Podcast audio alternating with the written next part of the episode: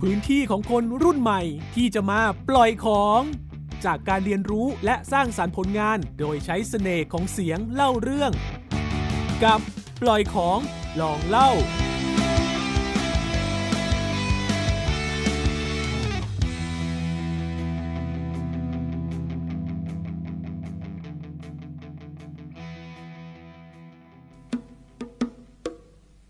ร่วมเรียนรู้วัฒนธรรม กับวิธีการทำกระโปะบางนาราแบบดั้งเดิม ด้วยวัตถุดิบที่แสนจะธรรมดา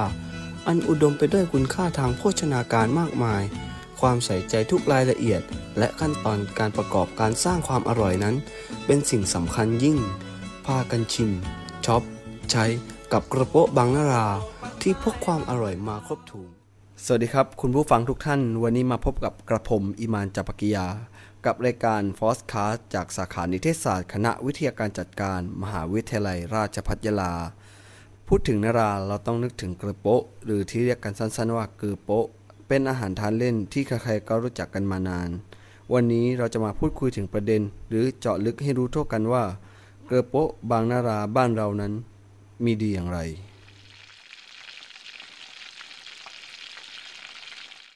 หากนึกถึงจังหวัดนราธิวาสเราก็จะนึกถึงเรือกอและ ซึ่งเป็นสัญลักษณ์ของเมืองนารา หากเป็นอาหารทานเล่นก็คงเด่นไม่แพ้ไปกว่าเรือกอและนั่นก็คือกระโปะกระโปะหรือกระโปะนะครับ เป็นภาษายาวีแล้วแต่จะออกเสียงกัน เป็นอาหารขบเคี้ยวชนิดหนึ่งที่ชาวนราธิวาสนิยมกินกันมานาน มีความเป็นมามาจากจังหวัดนราธิวาสเมื่ออดีตชาวประมงสามารถทำการประมงได้ และจับปลาจำนวนมาก จึงคิดถนอมอาหารขึ้นมา โดยนำเอาปลานั้นมาแปรรูปเป็นข้าวเกียบ ที่สามารถเก็บได้กินไว้นาน ซึ่งมีกรรมวิธีที่ทนุถนอม โดยวิธีการทำกระโปะนั้น จะทำมาจากเนื้อปลาสดๆ อย่างเช่นปลาทูและปลาชนิดอื่น ๆ อันอุดมไปด้วยคุณค่าทางโภชนาการ โดยจะนำปลามาตัดหัว ตัดหางและล้างทำความสะอาดเป็นอย่างดี แล้วนำมาบดให้ละเอียดผสมคลุกเคล้าผสม แป้งสาคู แป้งมัน เกลือ นวดคลุกเคล้าให้มีส่วนผสมนั้นเป็นเนื้อเดียวกัน จึงนำมาปั้นเป็นแท่งทรงกลมแล้วนำไปต้ม ในน้ำให้เดือดจนสุกจากนั้นนำขึ้นมาคลึงจนแห้ง และแช่เย็นเพื่อให้เป็นแท่งข้าวเกียบแข็งตัวนะครับ ง่ายๆเลยครับ แล้วต่อนนั้นนำมาหั่นเป็นแผ่นๆแล้วจึงนำมาทอด ในน้ำมันร้อนๆจนถึงเป็นข้าวเกียบเหลืองกรอบ บรรจุใส่ถุงขายในราคา 20 บาทเองเลยนะครับ พร้อมกับน้ำจิ้มรสเด็ด ให้จิ้มกับข้าวเกียบด้วยเลยนะครับ ใครไม่ลองนี่พลาดเลยนะครับ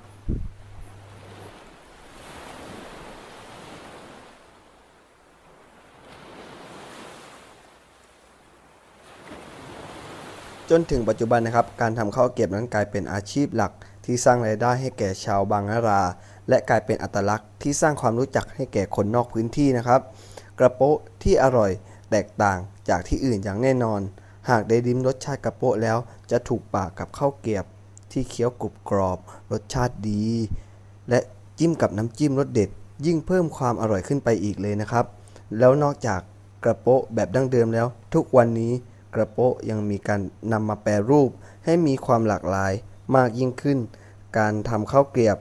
มาปรุงรสเพิ่มเติมเป็นรสชาติใหม่ ๆ อาทิกระโปะรสสไปซี่ หรือกระโปะรสสาหร่าย และกระโปะรสช็อกโกแลต และมีบรรจุภัณฑ์ที่สวยงาม ชวนให้เลือกซื้อ เป็นของฝากของดีจากจังหวัดนราธิวาสนะครับสำหรับวันนี้กับผมอิมานจัปกิยา ก็ขอลาเพียงเท่านี้ และพบกันใหม่ในโอกาสหน้าครับ สวัสดีครับ